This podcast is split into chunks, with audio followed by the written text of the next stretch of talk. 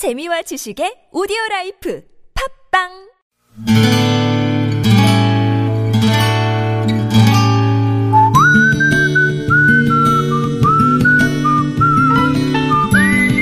여러분 기억 속에서 여전히 반짝거리는 한 사람, 그 사람과의 추억을 떠올려보는 시간, 당신이라는 참 좋은 사람.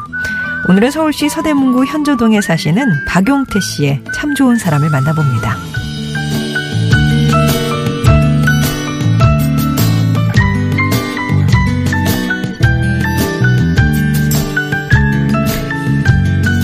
누구에게나 한 해가 가고 한 해가 다시 시작되는 때는 반성과 희망이 교차하는 시간일 겁니다. 아마도 그래서 대부분의 사람들이 그 시기에 자신에게도 타인에게도 조금은 너그러워지는 건 아닐까 싶은데요. 제게는 새해 첫날이 시큰한 손목의 통증으로 다가옵니다.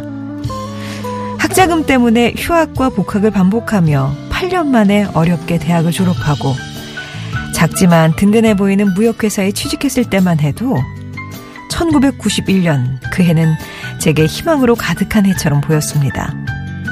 그러나 필리핀 현지에서 사고가 생겼고 버팀목이 없던 작은 회사는 정말 거짓말처럼 하루아침에 문을 닫고 말았죠. 그러나 그 사실을 차마 부모님께 말씀드릴 수 없었던 저는 건설 현장을 전전하며 새로운 직장을 찾아다녔습니다.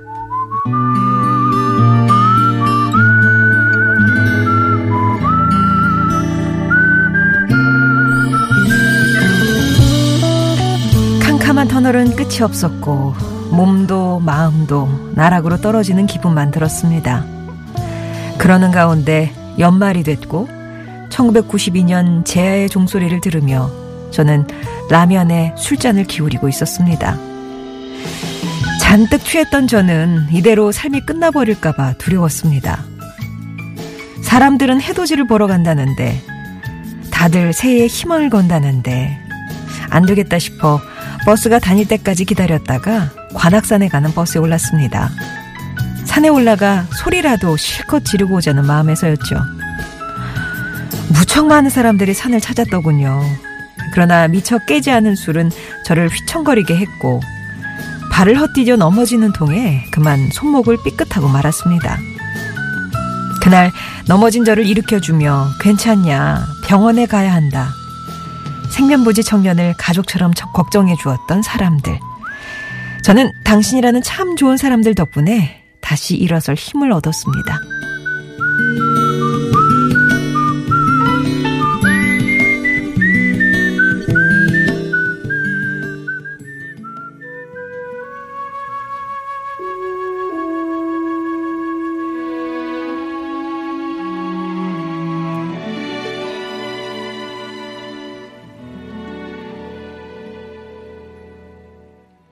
들으신 노래는 바브라 스트레이젠드의 피플이었습니다.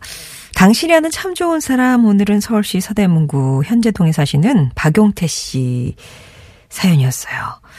91년, 92년을 맞는 예, 예, 그때 새해 첫날에 관악산에 예, 술이 안 깬 채 올라가셨군요. 근데 사실 그때 정상은커녕 산 초입에서 넘어지신 거래요. 그때 넘어지면서 오른쪽 손목에 금이 갔고요.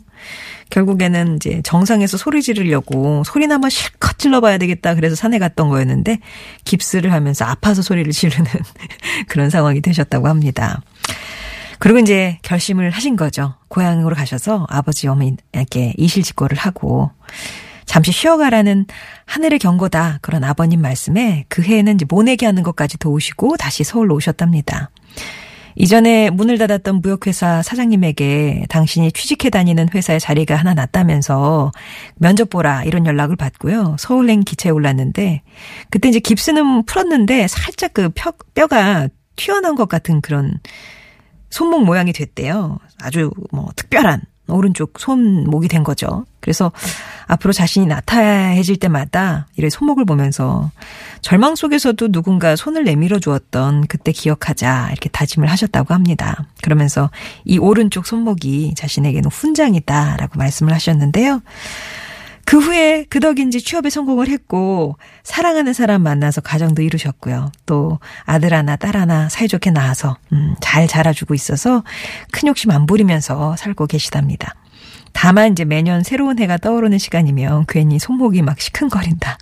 그런 기분이 든다 라고 얘기를 하셨는데 올해도 그러셨을까요? 박용태 씨께는 저희가 마련한 선물 보내드리겠습니다. 자, 좋은 사람들 3부는요, 이렇게 여러분 추억 속에 당신이라는 참 좋은 사람 사연으로 함께 합니다. 오늘은 뭐, 불특정 다수였네요. 그날 92년에 관악산에 오르셨던, 예, 그, 분들. 사실은 이름도 모르고 그냥 한 번 이렇게 스쳐 지나가셨는데도 그렇게 또 인생에 돌이켜보면은 큰 자리를 차지하고 계신 분들이잖아요. 자, 이렇게 여러분 어떤 추억 속에 자리 잡고 있는 그 누군가, 이름을 알든 모르든 친분이 있든 없든 그 누군가가 있으실 겁니다. 그 얘기 전해주시면 되겠어요.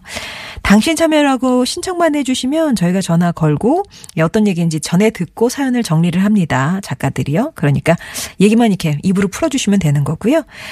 아, 금요일에는 2주의 음성 편지가 여러분 찾아갑니다. 이거는 여러분 목소리 배달해 드리는 거예요. 그러니까 녹음을 해 주셔야 되는데 그것도 일단 음성 편지라고만 신청을 해 주시면 저희가 잘 안내를 해 드리겠습니다. TBS 앱이나 50번의 1호 문자 메시지 우물정 0951번 무료 모바일 메신저 카카오톡 이용하셔서 당신 참여 음성 편지 이렇게 참여 의사만 밝혀 주시면 됩니다.